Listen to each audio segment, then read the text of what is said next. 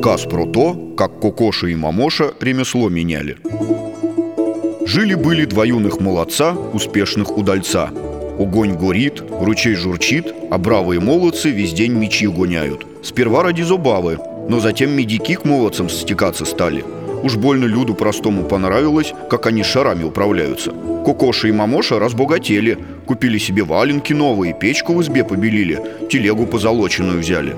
Ума и так не палата, от этого излишнего богатства зазнались, а позже и вовсе стыд потеряли.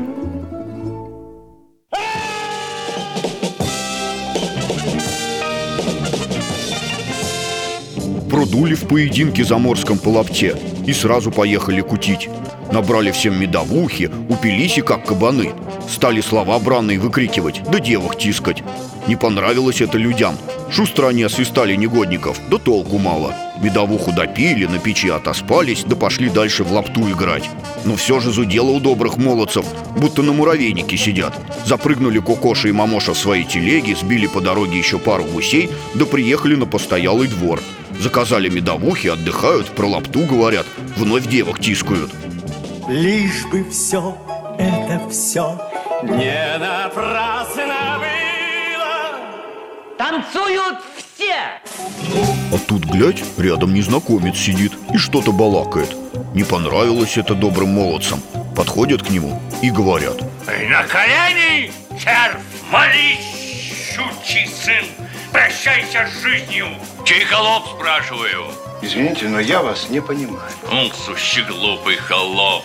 Не рассчитали силушку-то богатырскую. Как ударили незнакомца, тот так по полу и покатился. Начал горлодерить, что он знаменитый лекарь Шпак. Но не слушал Мамоша, сильнее стал бить. А Кокоша для верности еще и лавкой по челу лекаря огрел. Скрутили молодцев стражники, в темницу сыру бросили, сидят Кокоша с Мамошей горуют. Тут дверь в темницу отворяется, мордастые стражники показались, шпака завели. Как увидел лекарь молодцев, пальцами тычет, да обвинение сыплет. Три магнитофона, три кинокамеры заграничных, три портсигара отечественных, куртка замшевая, три куртки. Расстроились еще больше Кокоша и Мамоша.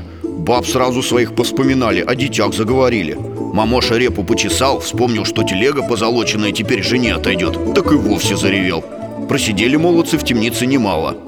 Да, хоромы-то тесные. Уж, конечно, не царские палаты. Да, уж, конечно. Гречи наелись, казенные животы отрастили и сидят себя по пузу хлопают. Кумекуют, как в большой лаптевый поединок скорее вернуться. Суд мирской постановил, поединки подождут. Одну зиму уже в темнице провели и сидеть еще все лето, а потом выпустят. Бабы ихние, как услыхали приговор, пригорюнили. Всю обратную дорогу до терема в позолоченных телегах слезы утирали. А Кокоша и Мамоша призадумались. В лапте их вряд ли ждут. Может, в плотники податься, али в гончары. Но не сдюжат. Проще на потеху люду с комарохами пойти.